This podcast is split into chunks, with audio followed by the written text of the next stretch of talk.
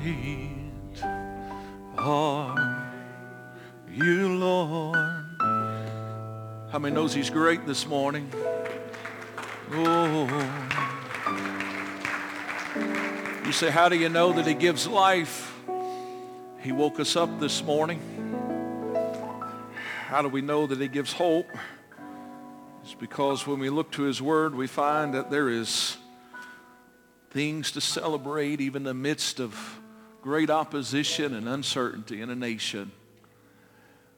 We know this morning one thing for certain, that our Lord, our Savior, is sitting on the right hand of the Father, making intercessions for you and I today. And we have a high priest that can be touched this morning. Aren't you thankful for that this morning? Well, welcome to the house of the Lord today. We are so thankful that you're joining us this morning, whether it be in this building or by way of live stream today. We just welcome our uh, live stream audience into the sanctuary with us this morning. And uh, we are so thankful for those that are joining us in that manner today. This is the day the Lord has made. I pray that we will rejoice and be glad in it. Amen. I'm excited to be back in the house of the Lord. So thankful for the support this past week of Resurrection Camp meeting, just wonderful time in the services, uh, just a powerful time in the Lord. So thankful for the men of God, women of God that God used to speak into the lives of those that was here. And uh, if you was not able to be in those services, you can find those uh, on our YouTube channel. So I encourage you to, to do that and, uh, and catch up on what you missed out on. Just a powerful time that we had in the Lord. So, but this morning I am glad that we are still serving a risen Savior, aren't you?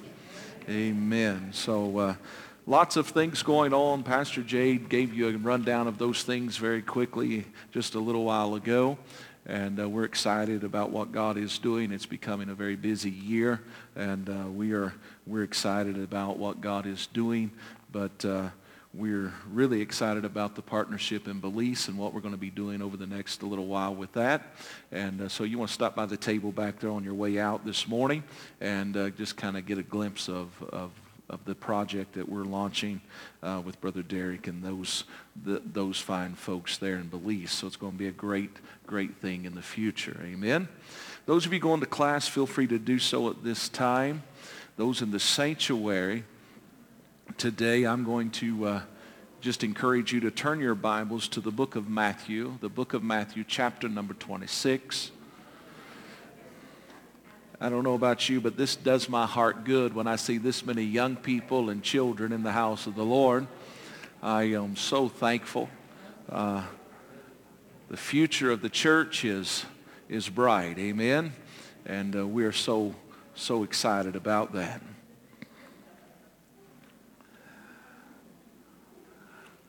This morning, I am going to do my best to share with you what the Lord has placed in my heart for our time today. Uh, if you follow us on social media, you probably saw a little deal that simply said Challenge Sunday, uh, going deeper with the things of God. I thought I would make it interesting, but I thought I, I thought, well, I better not do that. I was going to send somebody to Jungle Gyms and make you guys really be challenged in the natural, but I thought, well, I probably ought to just challenge you in the spirit this morning because some of you crazy enough to do some of that stuff that they sell in those stores. But, uh, but this morning, uh, I want to challenge you uh, in just a few moments, but I want to I want to share with you the word of the Lord, and I want to try to bring the urgency of this hour uh, to our attention. So it may be a little different this morning, but in the end, I am going to, and I know that, and the challenge that I'm going to give you, I gave to our ministry class just a couple of weeks ago, so they're about two weeks ahead of you. Uh, but I'm going to give you a challenge for the next 365 days. I know we can't do much over 24 hours in our culture today without getting bored, but uh, you just stay with me. And I believe this, that 365 days from today if we will embrace what I'm going to give to you, we will be radically different. We will not even remotely look the same, operate the same, and even think the same. We will be completely transformed and we will be people that are turning a world upside down for the message of Jesus this morning. So I'm going to begin by, and this may sound a little negative this morning at the beginning, and it's not to be negative. Uh, but stay with me, all right? Because this is, uh, I'm going to speak truth this morning. Uh, I do believe with all of my heart that we are on the brink of experiencing a supernatural outpouring and visitation of the Holy Spirit, not just in this nation, but in the nations of the world. And God is moving in some amazing manners already. But at the same time, it is moving with a small remnant of people while a vast majority in the Western Hemisphere that's sitting in buildings just like you are this morning is still sleeping and slumbering and missing what God is doing. It has to change.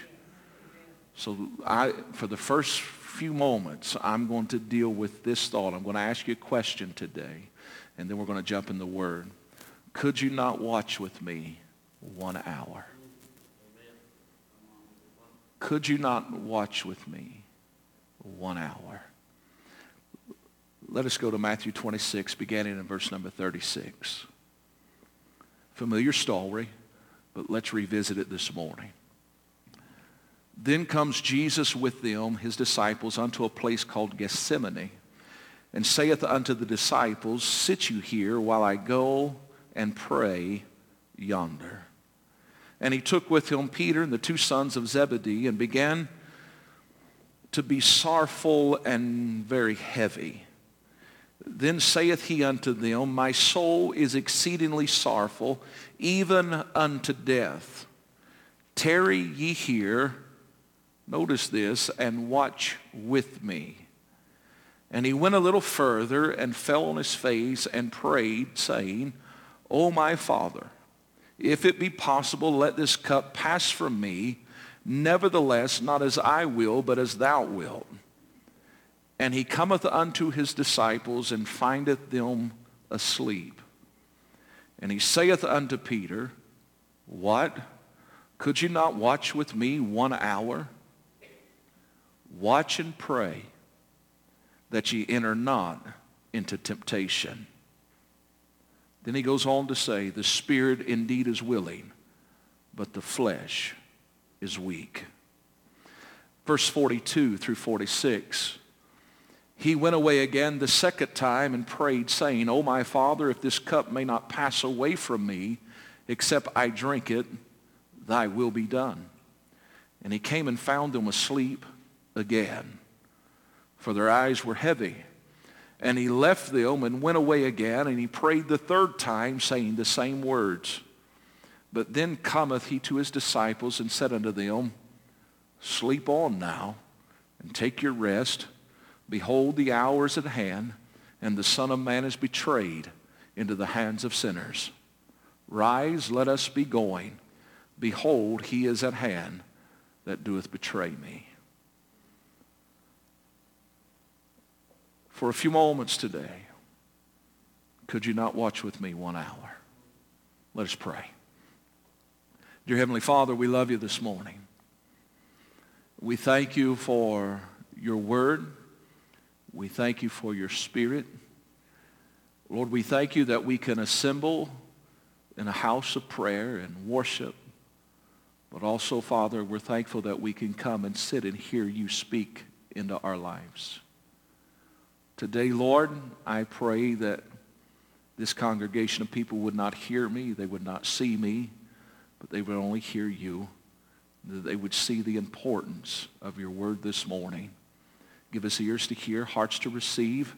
And Lord, I pray that the Holy Spirit would move and have his way in this room over the next few moments as you see fit for him to move. And Lord, we'll give you the praise and the glory for all that is accomplished this morning. In Jesus' name. Amen. Today we find ourselves in an hour that's similar to that which I read to you this morning in Matthew chapter 26. We are in an hour, a time of betrayal. To betray simply means this. There's multiple definitions, but one of the definitions I believe that is most powerful is this. To be unfruitful in guarding, maintaining, or fulfilling your charge. Today, whether we like to admit it or not, we are betraying the very foundation of our faith. We have sold off a little bit at a time throughout the last several years, and then we wonder why we are dealing with the crises of our day. We wonder why we bring our children to the house of the Lord every Sunday morning and still wonder why they're in their bedrooms cutting themselves, not desiring to live.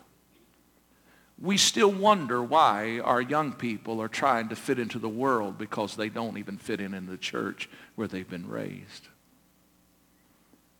Can I tell you this morning, the reason that there is such struggle in a generation is because you and I, as men and women of faith that are supposed to be spiritual fathers and spiritual mothers, have failed and we have betrayed the very foundation of the Word of God. Please hear me.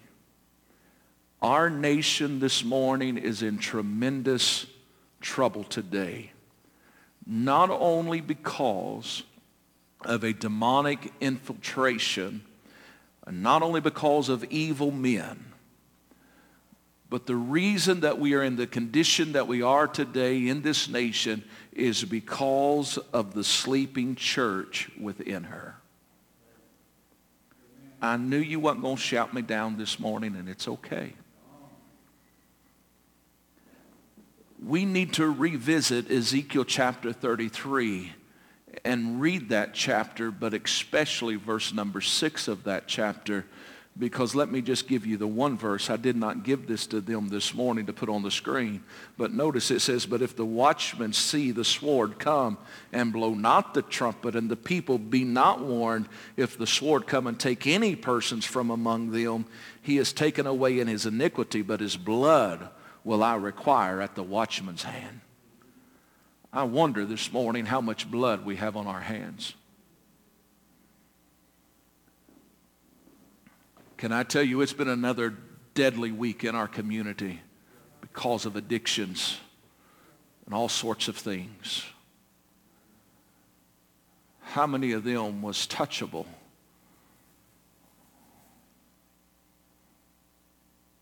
That we failed to touch because we couldn't stay awake just one hour.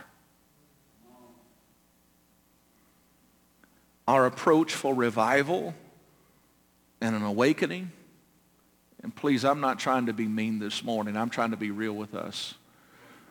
Because I got to get you to understand the urgency of where we are in order for you to ever think about embracing what I'm going to give you at the end. But our approach towards revival and awakening in the United States of America is embarrassing to say the least. We say we want it. We talk about it. We say all the right things. But yet, but yet we don't show any ambition and passion to reach a lost and dying world because we're just too busy. We speak the right words but we refuse to pay the price for that which we say we desire. Notice with me, when Jesus needed the disciples the most, they failed to discern the seriousness of the hour. My fear this morning is that we are repeating the same thing right now. He was in a place where the weight, get this, the weight of the world was getting ready to be placed on his shoulders. Not just the weight of the world, but the weight of every sin that had been committed or would ever be committed was getting ready to be placed upon him. And the weight was so heavy. And he simply took Peter and the two sons of Zebedee and said, Come a little further with me. But then he says, I'm going to just go right over there and I'm going to pray, but would you watch with me? And he comes back and he finds them sleeping. He leaves again and he finds them sleeping. He comes the third time and he finds them sleeping. If he showed up at your house today, would he find you sleeping? See, the ultimate question is this Will he find faith upon the earth when he comes? I want to bring this a little closer to you and I. Will he find faith at your house when he comes? Will he find faith in this house when he comes? Or will he find a lot of people doing a lot of religious things, but still bearing their children and still seeing a generation overran? Or will he see somebody taking authority and bend the church? Do we really understand the urgency of this moment in history? Can I be so blunt this morning to tell you that our nation has been divided by those who want to destroy it? Our children are being indoctrinated to embrace everything that has caused every other kingdom to be destroyed. We have sat silently and watched while tens of millions of our most innocent have been aborted, and we do nothing about it. We sit and watch a generation self destruct due to the pressure of darkness that is hovering over our land, but yet we just want to go and give an hour and a half to the Lord because that is our reasonable service. We sit and watch a generation enter into the slavery of addiction, not to mention the countless thousands that have been abducted from our cities every year and sold into actual slavery. All the while, our houses have become larger. We have torn down our barns and built bigger ones to replace them for all of the stuff that we've obtained. Our financial welfare is off the charts. But it isn't used for the advancing of the kingdom, but it is used to support our own selfish lifestyle so we can indulge in more leisure and pleasure.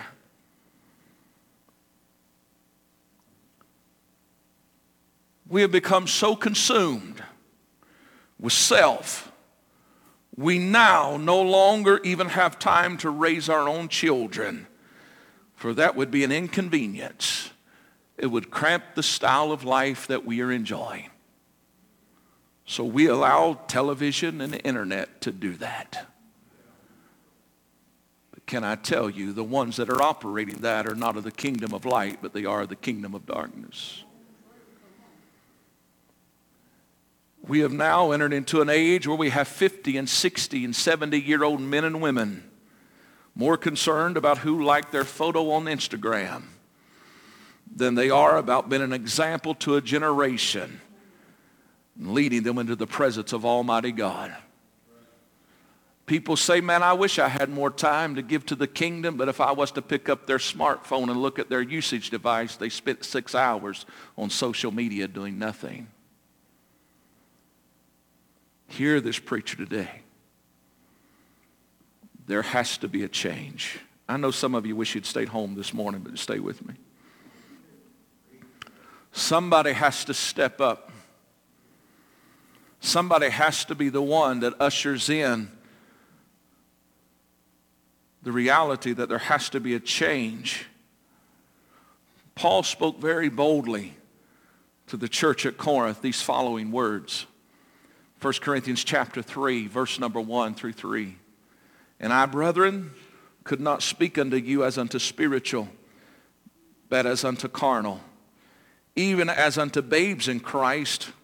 He said, I have fed you with milk and not with meat, because you were not able to bear it. Neither yet now are you able, for you are yet carnal. For whereas there is among you envy, strife, and divisions, are you not carnal and walk as men? Please hear me. The church found in America today has become something much different than the church that we read of in the book of Acts. We have become the thing that Paul feared the most. I don't know whether to duck before I say this or not. We have become a group of carnal individuals full of strife, envy, and divisions. And then we wonder why the Holy Spirit can't move. We wonder why our children are struggling.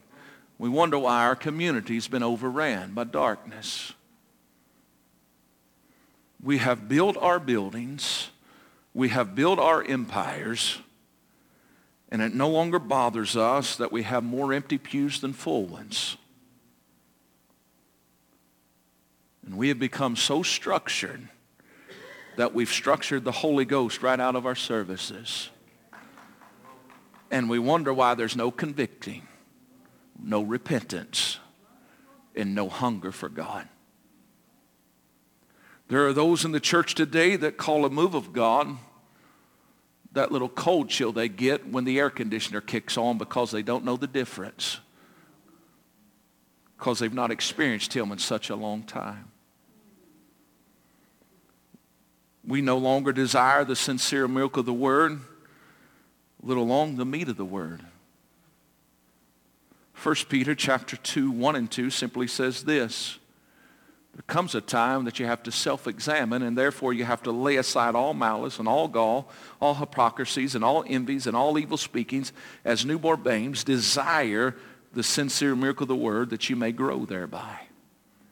I want to ask you, do you understand what our Father's desire is this morning. Let me give it to you this morning. Our Father's desire is for you to grow. I want to ask you, how much has your life changed in the last 12 months? Can you honestly say that you're closer to the God now than you was last April? Do you have greater maturity? Do you have greater sensitivity to the moving of the Holy Spirit?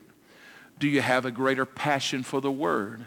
If not, you need to stop and reprioritize your life and self-examine, my friend, because there's no growth there. We are ever growing. We're ever learning. I must ask you today, what is your desire? Folks, we are witnessing a crisis in the church in America. Hebrews chapter 5, verse number 12 through verse number 14. For when the time you ought to be teachers, you have need that one teach you again, which be the first principles of the oracles of God, and are become such as have need of milk and not of strong meat. For everyone that useth milk is unskillful in the word of righteousness, for he is a babe. But strong meat belongeth to them that are of full age. Can I say this in all the love? Some of you are of full age. Just saying. Even those who by reason of use have their senses exercised to discern both good and evil. I want to say this. It isn't the world's fault that the church is in crises today. It is our fault today because we're still on the bottle and we have need of teachers when we should have been the teacher but we haven't ever matured or grown. A lot of that is leadership's fault, yes, But a lot of that you have to realize is personal responsibility. Don't wait on somebody else to get it for you. You don't need to go to a preacher. You don't need to go to a prophet. You don't need to go to a priest. You need to go to the throne room of heaven on your own. The Holy Ghost is the teacher. Hear me. Notice, I'm not here to be harsh, but I am here to be real with you this morning. You are responsible for you. We have complete bodies in this nation made up of babes, and it's a real concern because whole assemblies are setting unprotected today. We got babes in the platform trying to be ministers. We got babes on the uh, keyboard and all the instruments trying to be leaders. Uh, and we got men and women that sit in the church for 30 years, but they never matured and grown in the Word of God or the things of God. So it's babes everywhere. And then we wonder why everybody's on this kind of lifestyle. It's because there is no maturity. And hear me today, it is only when you begin to take of the meat that you begin to have the spirit of discernment to know what is good and to know what is evil.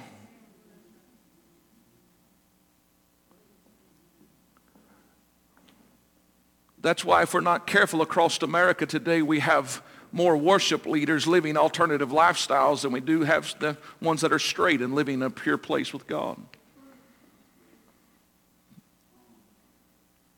Jude said this in Jude 1 and 3 Beloved, when I gave all diligence to write unto you of the common salvation, he said, It was needful for me to write unto you and exhort you that you should earnestly contend for the faith which was once delivered unto the saints. Can I ask this question this morning? I know I've asked a lot of questions today, but let me ask this one. What are you contending for? What are you contending for in your house? What are you contending for on behalf of your family? What are you contending before? What are you fighting for? Are you just letting everything in the world come into your life and expose, be exposed, let your children be exposed to it? Or what are you, where is your wall of defense? See, when Nehemiah heard the condition of the city of his fathers, he realized something he was not just full of anguish because that there was walls torn down and gates burned, but he was full of anguish because he realized there was no protection and the enemy was going in and out, in and out, in and out. Can I tell you this morning, you are allowing the enemy to come in and out of your life, in and out of your home, in and out of your children's bedroom, and you don't even discern that it's evil.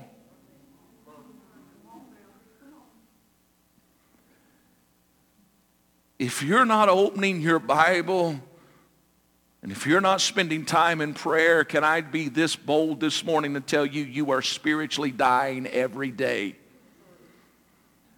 You're walking in weakness instead of strength. That's not God's plan for your life. This morning, please hear me. Not only are we to earnestly contend for the faith, but if you read verses 4 and 5, it says, For there are certain men crept in unawares, who were before of the old ordained to this condemnation, ungodly men, turning the grace of our God into lasciviousness and denying the only Lord God and our Lord Jesus Christ. He says, I will therefore put you in remembrance, though you once knew this, how that the Lord, having saved the people out of the land of Egypt, afterwards destroyed them that believe not. Think about it. Then if you jump down to verse 17, says, But beloved, remember ye the words which were spoken before of the apostles of our Lord Jesus Christ, how that they told you there should be mockers in the last time, who should walk after their own godly lust. Get this now, these be they who separate themselves, those that are sensual, having not the Spirit. But ye, beloved, building up yourselves on your most holy faith, praying in the Holy Ghost. When was the last time you prayed in the Spirit? Hear me this morning. I know this may sound radical, but don't stop there. It says, keep yourselves in the love of God. Looking for the mercy of our Lord Jesus Christ unto eternal life. And of some have compassion, making a difference, and others save with fear, pulling them out of the fire, hating even the garment spotted by the flesh. Where is your compassion this morning? Where is your urgency this morning? Where is that righteous indignation this morning? Which brings me to this today. As the pastor of this house this morning, it's my responsibility to protect you, to nurture you, to encourage you, to edify you, and to develop you into the things of God. And I take this responsibility very seriously, which is why I'm presenting to you this morning in the manner that I am, and why I'm getting ready to share with you the following. For the next 365 days, I'm going to ask you to go on a journey with me. You may already be doing some of these things, and it's great if you are. But I'm going to call you to a higher level of consecration so that you can walk in the fullness of God. I'm going to give you five things this morning. Those of you that are taking notes, you can write them down, or when you leave today on the table out there as you get ready to exit the building, you will find these cards laying there, okay? On the back of it is the five things that I'm getting ready to give you. You can put that in your Bible. You can keep those with you. On the front of this card, it gives us this Bible verse, Matthew 28, 19.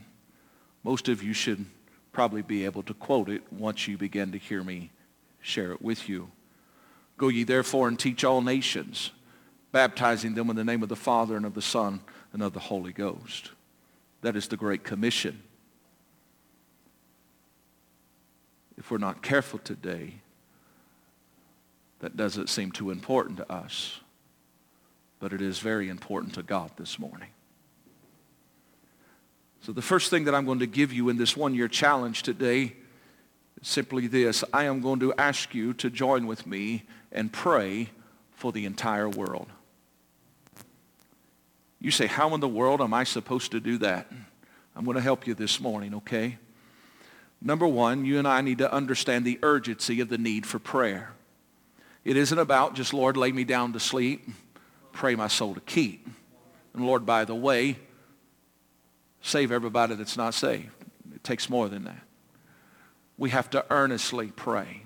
We have to travail. We have to get to a place where this is a lifestyle that we live. Notice with me, there is roughly 7.76 billion people on this planet now. Just under 8 billion people. But 3.2 billion have yet to hear the message of Christ. They are living in a place that is yet to be reached. That makes up 41.7% of the population on this planet has yet to hear the good news of the gospel it is important that we understand that when the Lord spoke to his disciples, what he instructed them to pray for was simply this. He said, pray for the Lord of the harvest to send out laborers for the harvest. He didn't say pray for the harvest. He simply said pray that there would be laborers sent to the harvest. Why is that so important is because, can I tell you, out of those 3 billion people that has yet to hear the message of Christ this morning, over 1 billion of them is on the edge of starvation. Meaning this, some of them are just a few moments from death, some are a few days from death, some are just a few weeks from death. Nearly a billion people on the verge of eternity that has yet to hear the message of Christ. Why? We've had, get this now, we've had little over 2,000 years to take the message to all of the people groups on this planet. But we have over 7,000 that we have not yet reached. Nearly 42% has not yet heard the gospel, and it is a direct result. This incomplete commission is not because we don't have enough people or because we don't have enough resources, but it is because that we have not prayed. A prayerless church is a church that does not send out, but it is a church that always looks in. When you begin to pray, and you begin to pray for the world and you begin to pray for the Lord of the harvest to send out laborers, you no longer begin to look inward, but you always begin to look outward. And today, you and I need to understand that it is our responsibility to reach a world. It's not the world's responsibility to reach the world. It's our responsibility to reach the world. I can give you a couple resources this morning to help you in this part of this challenge. For those of you that are book nuts, go find you Operation World. You can find it online as well. It will give you every group, it'll give you history and information about them. You can find them on the web or you can find an actual book. The book is very thick, it's full of amazing things. It will tell you the culture of people, it will tell you all types of things that you need to know. Or if you want something a little more user friendly, you can go to joshuaproject.net. Every day, you can even download a Bible app that they have. An app that they have will help you and teach you how to pray for the world every day. Every morning, they will give you a, devo- a devotional. Every morning, they will give you a, a group to pray for specifically. But I'm going to ask you for the next 365 days, every day, that you pray for the entire world. The second thing is I'm going to ask you to join me in this morning is simply this. I am going to encourage you to read through the entire Bible in the next 365 days. You say, that's a lot of reading. I don't like to read. Listen, it's just a little bit of reading every day. You don't like to read, I'm going to make it real easy for you. Download a Bible app, use one of their programs, and let it read for you. Listen to it. Just get the entire word in your life in the next 365 days. This morning on your way out, I have three different plans that you can pick up on the table back there if you want a paper copy. It'll tell you how many verses you need to read each day or what passages to read each day. If you do this by the end of 365 days, you will be able to say that you read the Bible through in a year. You say, why is that important? Is because the only thing that is able to drive out the enemy off of your life is the Word of God. When Jesus come out of the wilderness after 40 days, what did he use to defeat the devil? He used the Word. If you don't know the Word, you can't use the Word. You today and I today need to make sure that we put not just part of the word, but we need to put all of the word into our lives. I was raised in a time that even those before me, because some of you are even older than me, you, you had it even harder. When you went to the table, they said, you clean your plate. Eat it all. Even if you don't like it, eat it all. Can I tell you, there's going to be things in the Bible that you don't like, but you're going to have to eat it. Okay? While we ignore the most precious possession, please hear me, the most precious possession that was ever given to man outside of him giving his life, it was the giving of the word. Okay? Our brothers and sisters across this globe often gather at the risk of their lives to hear it or to just have a page of it while you have multiple Bibles laying on your shelves that you never pick up or ever even have a desire to read. God, help us this morning. You say, is the word really that important, Pastor? David Platt made this statement, and I believe it's worth repeating this morning. he said this, when you open your Bible, you are beholding the very words of God, words that have supernatural power to redeem, renew, refresh, and restore our lives to what he created them to be. Can I ask this question this morning? Does anybody know anybody that needs to be redeemed? Does anybody have a need to be renewed? Does anybody have a need to be refreshed? Does anybody need some restoration in areas of your life? Listen, right here is what's able to get it done. Coming and hearing me preach a message isn't going to get it done. It can help get you to that place, but it ain't going, it's not all you need. Listen, you're going to have to get to a place where you take personal responsibility. This is why the enemy does not want you to use this.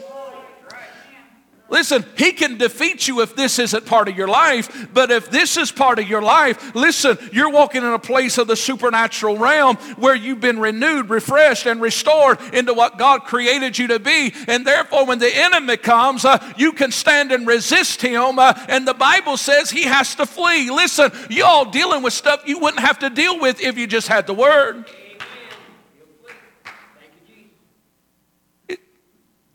This morning, please hear me. This is why we have such sickness and disease in the body of Christ across America today, in the natural realm and in the spiritual realm, is because we dance around this word instead of using this word. Well, it might be offensive, preacher. Well, good.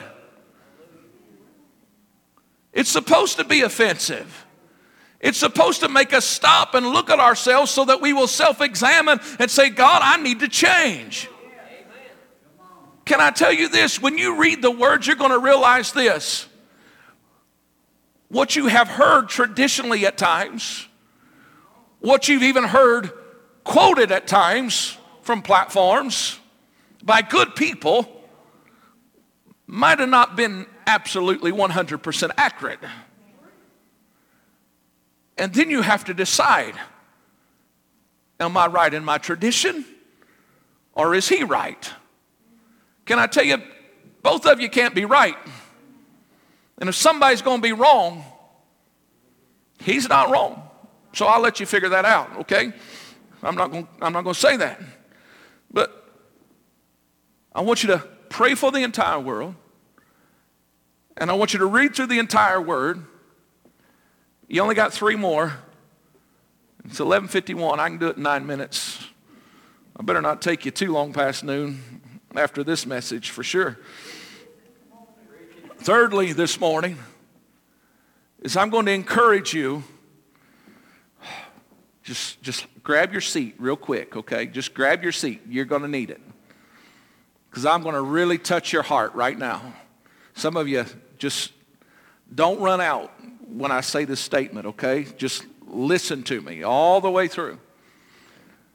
The third thing for the next 365 days is this. I'm going to encourage you to sacrifice your money for a specific purpose. I'm not talking about tithes and offering. You may ask, why in the world should I do such a thing? Our hearts follow our money. Here's what I want you to understand this morning. We are affluent people living in an impoverished world. I'm not going to ask you to raise your hands this morning, but here's, I want to give you perspective this morning, okay? If you made $10,000 in 2020, you are wealthier than 84% of the rest of the world. Okay? If you made $50,000 in the year 2020, you are wealthier than 99% of the people on this planet. Here's what I'm going to say to you. I am setting in the presence of the top 1% wealthiest people on this planet right now. What are you doing with your wealth? You said, that's none of your business, preacher. It's not any of my business, but it's his business because he's the one that blessed you with the strength to go to work every day. He's the one that blessed you with the ability and the, uh, to understand and to be creative. He's the one that has gifted you and ta- gave you the talents in order to do what you're doing. Now listen, I'm not asking for a larger offering, so don't, don't, don't go there. I ask you this question this morning. How much is enough?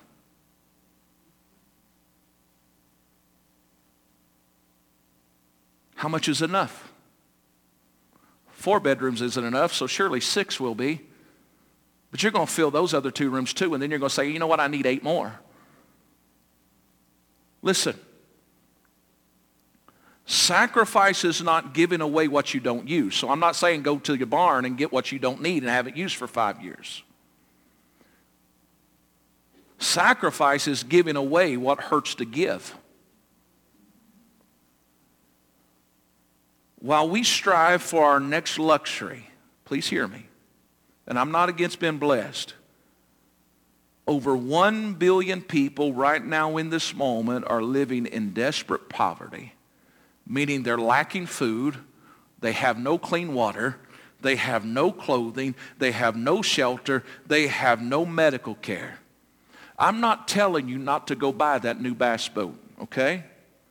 But I'm telling you we can't do everything, but we can do something, right? What if we was to put our desire on hold for a year and fulfill his desire for that year? When you begin to sacrifice, you should not just give to a good cause, hear me, because there's all kinds of good causes. But you should sacrificially give to something that is gospel-centered because at the end of the day, people don't need food, water and clothing and shelter and medical care alone. What they need more than anything is Jesus. You can do everything else, but if you fail to give them Jesus, you failed. Hear me. So I ask you this morning,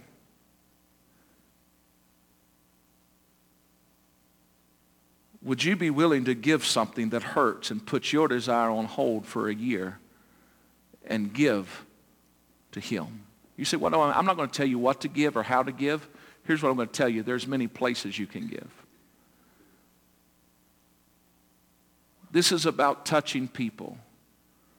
This is about understanding that I can give, and I give with a cheerful heart, a cheerful spirit, and I give knowing this, that I'm expecting a harvest with what I give. God begins to honor it and lives begin to be transformed and changed. I say find and search out ways that you can make your community better, make your state better, make your nation better, as well as touch the nations of the world in the next 365 days a year, in the this, this next year. One of those ways, I'll just give you this. One of those ways is you can help pay for a bus if you want to be part of Belize, or you can help buy some medical equipment that's going to go in it. Or Brother Derek is meeting every Monday night, him and Sister Blanche. They're downtown. Listen, you could give up. This is, and this has just hit me the other day, and I haven't even said anything to them about it, but what would happen if every family in this church would just make the decision, I'm going to give up one of my 16-inch party pizzas and free breadsticks with it a month and take that $23 or whatever it is and sow that into better days, how much could we do? I'll tell you what would happen. Here's what would happen. That would alleviate the stress of trying to pay for a building and keep something open. They could operate in a manner where there simply could be simply focused on ministry. Is it really that big of a sacrifice to give up a pepperoni and sausage pizza and breadsticks? Because can I tell you that $23 instead of making you feel bad and have heartburn when you lay down, that $23 could get you some rewards in heaven because somebody could get saved Monday. Somebody could get delivered Monday. Your uncle's children could be the one that walked through there. Hear me.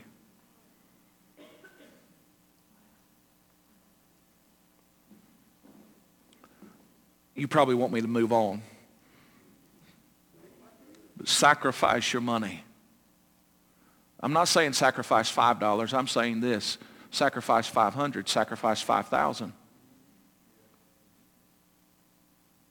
You knew somebody needs a car. You got three of them. Give them one.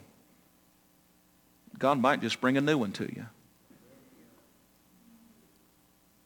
But preacher, you are radical. That's the whole ideal this morning. Because here's the question. Do you really trust him? No. Do you really trust him? Anybody, can anybody quote Matthew 6.33? Anybody? Do what? They'll be what? Added. Subtracted? Is that what you said? Added. Added. So why in the world do we worry? I'll move on. Number four. I'm going to challenge you to spend your time in a different context. Please hear me. I want you over the next 365 days to commit to going. And I know some of you, this is going to stretch you. But in some manner, over the next 365 days, I want you to commit to going forward and sharing the gospel. Get creative. I don't care how you do it, just do it. It may be in your hometown. It may be in another state. It might be a short-term mission trip to someplace on this globe. I don't care how or where. I'm just saying do it. I'm talking about going deeper this morning. You all knew it was Challenge Sunday if you was on social media, so I don't feel bad about making you uncomfortable right now, okay? You knew what you was walking into this morning, partly.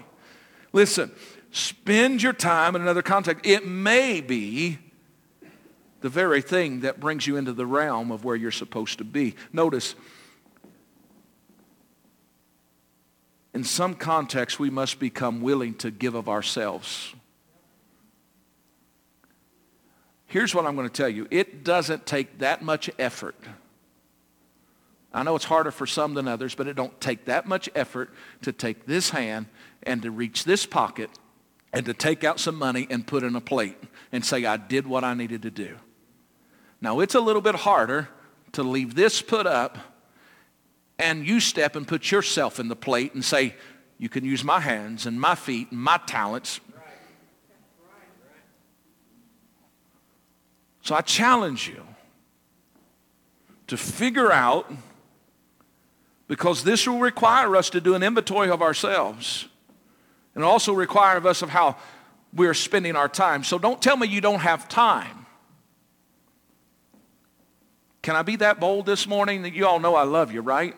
Don't tell me that you don't have time. You have time.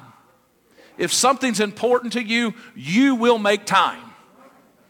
Listen, if your favorite ball team is playing in Cincinnati, and I know you still got to get up at 5 o'clock in the morning and go to work, but somebody puts free tickets in your hand, you're going to make time to go because you like it. Listen, you may go to work next, or, uh, sleepy and groggy the next morning, but that's all right. You can still go to work sleepy and groggy because you worked all night for the Lord, too. Okay?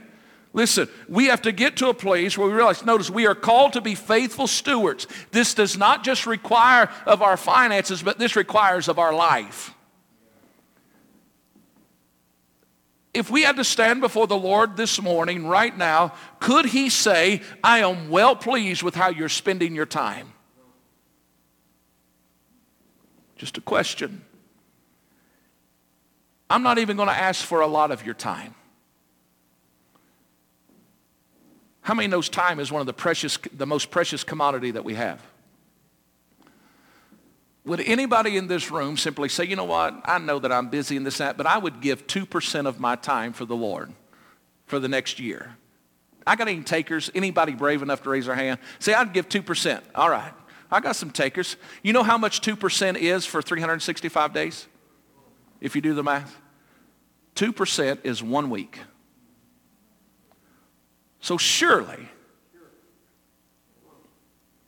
the old saints would say, surely, surely, you can take a week of your life somehow, whether it be one day a week, one day a month, whatever, you just seven days, 2%, where you devote just seven days in the next 365 days, some way, shape, or form, to do nothing but minister. How do I minister? I'm not a preacher. I'm not a singer. Let me remind you this. Jesus said, thank you for giving me water. Thank you for giving me bread. Thank you for clothing me. But we never did that to you. Oh, yes, you did. When you did it to the least among you, you did it unto me. So don't tell me that you can't give a week of ministry. You could go serve wherever, do whatever. Hear me. One year challenge. Sacrifice your money for a specific purpose. Commit your life. Wait, number four, you're wrong. Spend your time in another context. And then number five, you're ahead of me. Commit your life to a multiplying community. Okay? Let me give you this last one, then I'm closing. What does that mean? Commit your life to a multiplying community. I am going to encourage you to commit to being involved with the local church. Wherever you call home. Listen, there has to be a restoring of the local faith family. Wasn't that many years ago, and everything has changed, some for the good, some for not so good. Not that many years ago, the church in America especially, it was a faith family. Emphasis on family. You did life with the people you went to church with. Your children hung out with the people you went to church with. Listen, you did dinner on the grounds. You didn't go to church on Sunday. You went to church on Sunday, Sunday night. You went to church on Monday. You went to church on Tuesday. You go to church on Wednesday. You go to church on Thursday. You go to church on Friday. You go to church on Saturday. You'd do that for about three weeks in a row or five weeks in a row, and then you'd get a break because you, then you'd only go four days a week. You'd go Sunday, Saturday, Wednesday, Thursday. But listen, you was always with people. That's just what you did. You knew people. You created a dialogue with them. There was an extension of your natural family.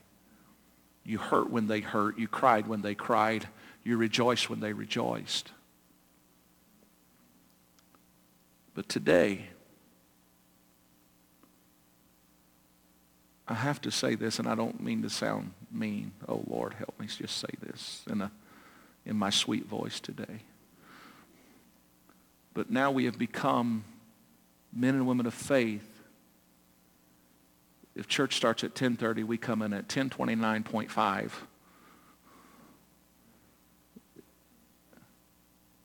We don't greet each other. We don't love each other. I mean, we love each other, but we don't love on each other we don't know each other because we're so busy. While we're sitting in here on Sunday morning, we're already at 3 o'clock in the afternoon because Johnny's got to be here, Susie's got to be there, and Sally's got to be there.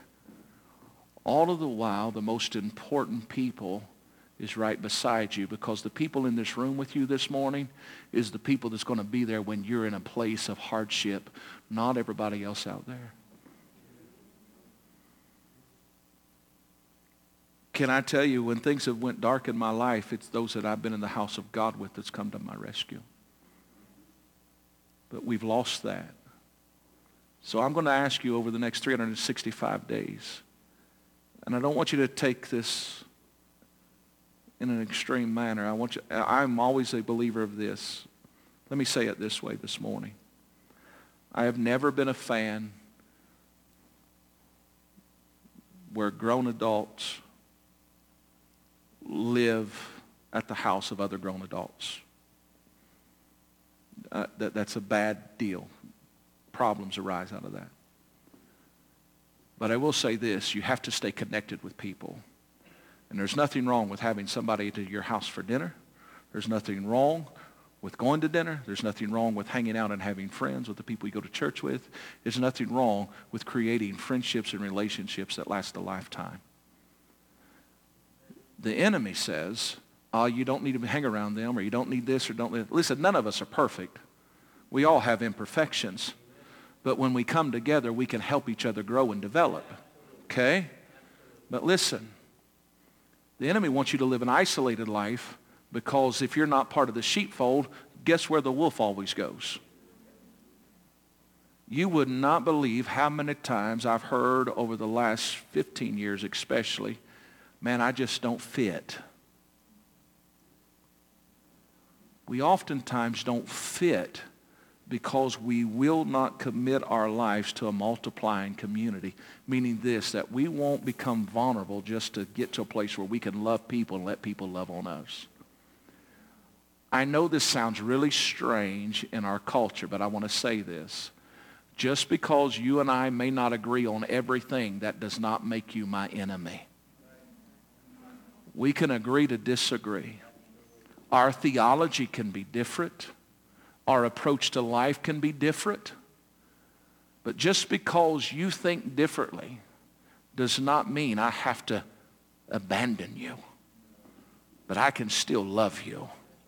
And you better still love me. Because if not, we have a heart problem. And it surpasses so much more than what I'm dealing with now. But here's what I want to say to you. We need each other. Maybe you're too proud or whatever to say it, but I'm transparent enough this morning. Larry, I need you. May I need you. Brother John, I need you. I need you to pray for me. I need you to undergird me. I need you to speak words of encouragement into my life. But in return, I, you need me. And I need to encourage you. I need to tell you you're going to make it. If I see that you're struggling, I need to do everything in my power to meet your needs so you don't have to struggle. Why in the world would I set with plenty while you struggle or while you struggle? If God's blessed me, let's use the blessings. Hear me that blessing may just be a word of encouragement. It may be the, a word of knowledge. It may be a gift of discerning. Uh, listen, there's all many different ways that we can bless, but you got to know that you're part of something. We have become comfortable with going to church and leaving without ever connecting with others. And we sit in a local church and we don't even know the vision of the church. If we are going to do the first four things that I mentioned, please hear me if you're going to pray for the entire world, if you're going to read through the entire Bible, if you're going to sacrifice your money, if you're going to spend time in another context, we are going to need each other to get it done. You can't do the first four without the last one. This morning, we need each other to show each other how to give liberally, to go urgently, and to live radically for the things of God. All of this is the sole purpose so that we can make disciples and to reach a world. So I ask you, before I ask you to go on this challenge with me, I'm going to challenge you to make yourself available to get plugged in to the local faith family. Please hear me. I can speak for I, every pastor I know. I believe I can speak in this manner. They would say concerning the church that they're pastoring what I'm getting ready to say. This is not my church. This is his church. Don't, don't tell people in your community that I go to Brother Ronnie Russell's church. Ronnie Russell don't have a church. I'm just a shepherd of his church.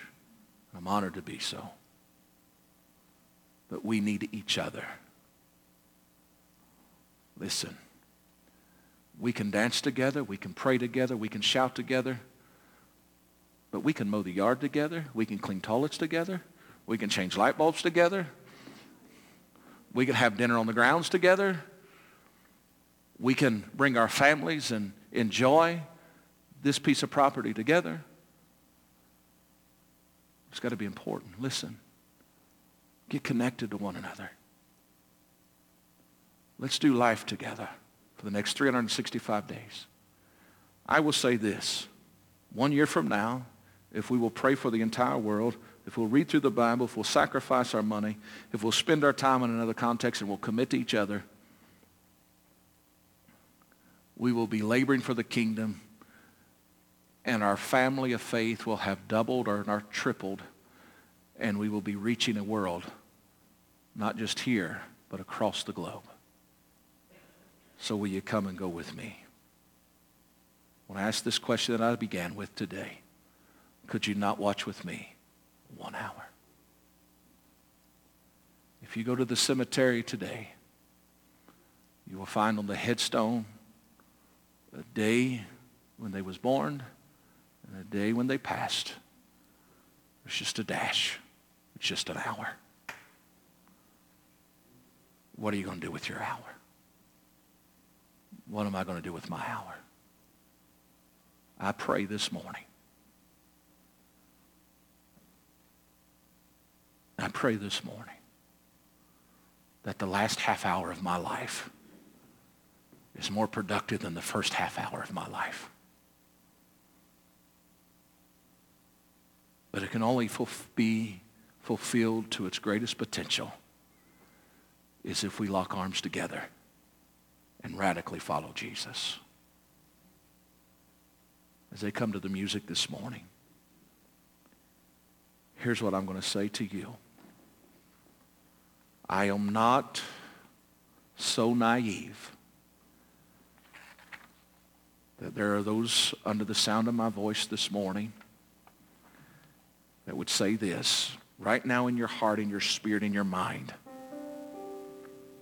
you would say this, I hear what you've said, Pastor. I want to pray. I want to read. I'm willing to give. God gives me direct. I'm willing to change how I do things. But you get real hung up on the last one. The reason being is this. You've been disappointed. You've been hurt. Some of you have even been really wounded by people. And the enemy's brought you along to the place where, you know what, I'll just come over here and I'll just kind of be engaged but not be engaged because I'm not going to go through that again. It's a trick of the enemy this morning. We are on a place where we're getting ready to experience one of the greatest unifying of the church in modern history. So I'm going to ask you to not trust me. I'm going to ask you to trust the word of the Lord. I want you to take these things that I presented to you today and I want you to weigh them against the word of the Lord and say, does this really line up with what God's plan is for his church and for his people? And if you can come to the conclusion that, you know what, this is in alignment with the word of God, I think I'll give God, I'll just trust him one more time. I think I can say this this morning. In my time of prayer and my time of study and time of spending along just meditating on things of God. And I don't say it because I am the pastor of this house, but I'm here to tell you, I think I can say this, you're in a safe place. You don't have to walk around with all of these guards up, but you can walk around and be you, who God created you to be. Listen, we sure don't need another Ronnie Russell. Don't, don't intimidate. Don't and try to be me. Don't, don't do that. We just need you to be you.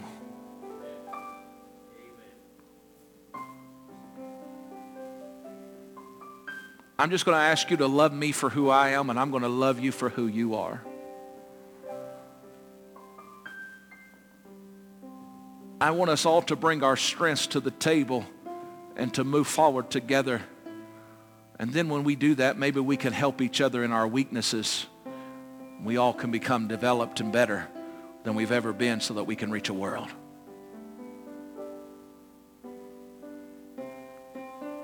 So will you trust him today? As we stand all over the house this morning.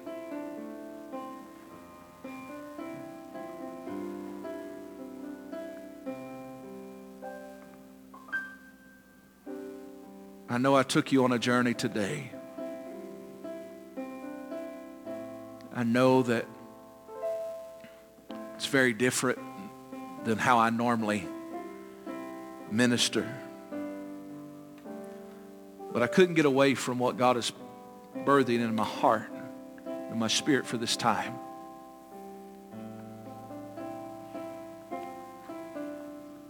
And I'm not asking you to take this challenge alone,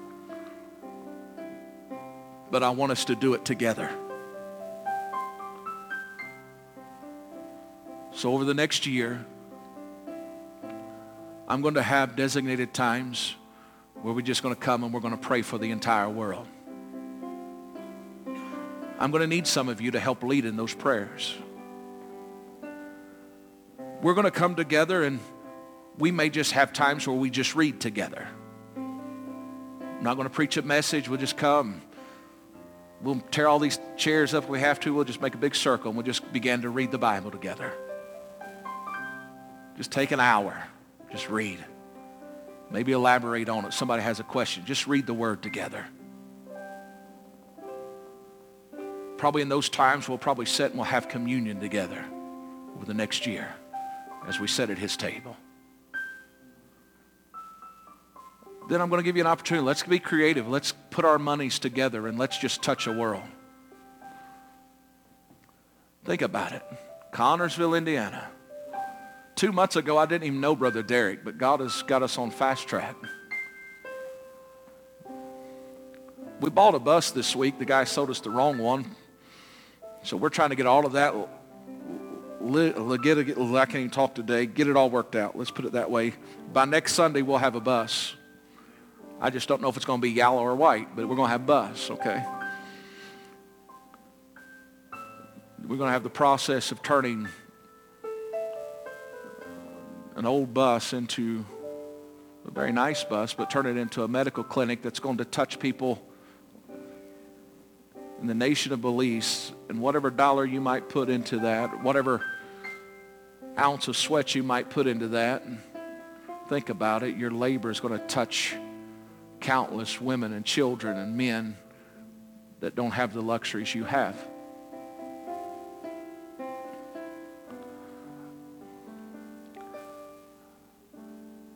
I'm sacrificially giving my money and my time. In June, I'm going to be going to Belize for the very first time. They already have given me an itinerary. I'm going to be traveling. He's going to wear me out is what he's going to do. I'm going to be someplace different every day in the nation. I'm going to be doing Christian radio shows as well, but then I'm going into the prison. I'm going to be preaching in the prison. I'm going to be preaching and meeting with pastors every day. And if that goes as we think, we're going to be taking in January of 2022, we're going to be bringing pastors from all over Belize, bringing them to Belize City, and we're going to love on them for a week. We're going to be putting them in a motel, anywhere from 75 to 100 pastors and their wives. So for a week, we're going to pour into their, their this, the men and women that's leading the church in the nation of Belize. It's going to cost us $20,000, $25,000 I'm glad I'm sitting with the one percenters. That's why I got those statistics. Just saying. To think about it. Some of you are going to have a privilege to go with me on that trip in January because not only are we going to give them the word, but you're going to have the opportunity to love on them, encourage them. We'll, we're going to be in a conference setting, in a motel, those types of things, but then we're also going to be traveling, ministering to some of the churches. But we're going to be able to sit down at the table, have meals together, and tell these men and women that's leading people that have nothing and tell them they can make it. You can love on them, encourage them. May take some of your young people. We'll see. Whatever God has.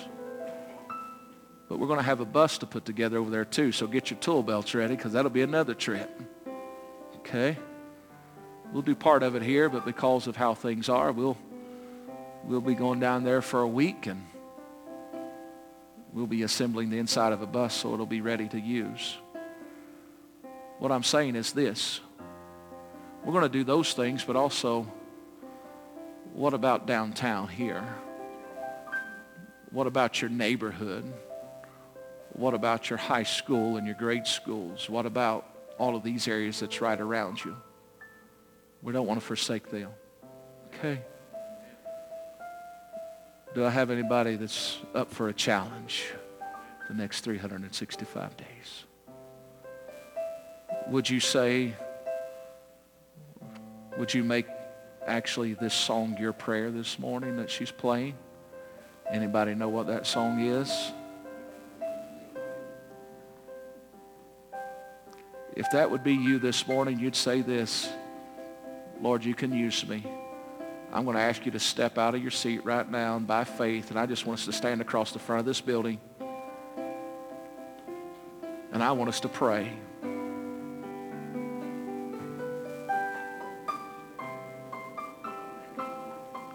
We'll change the world together, my friend.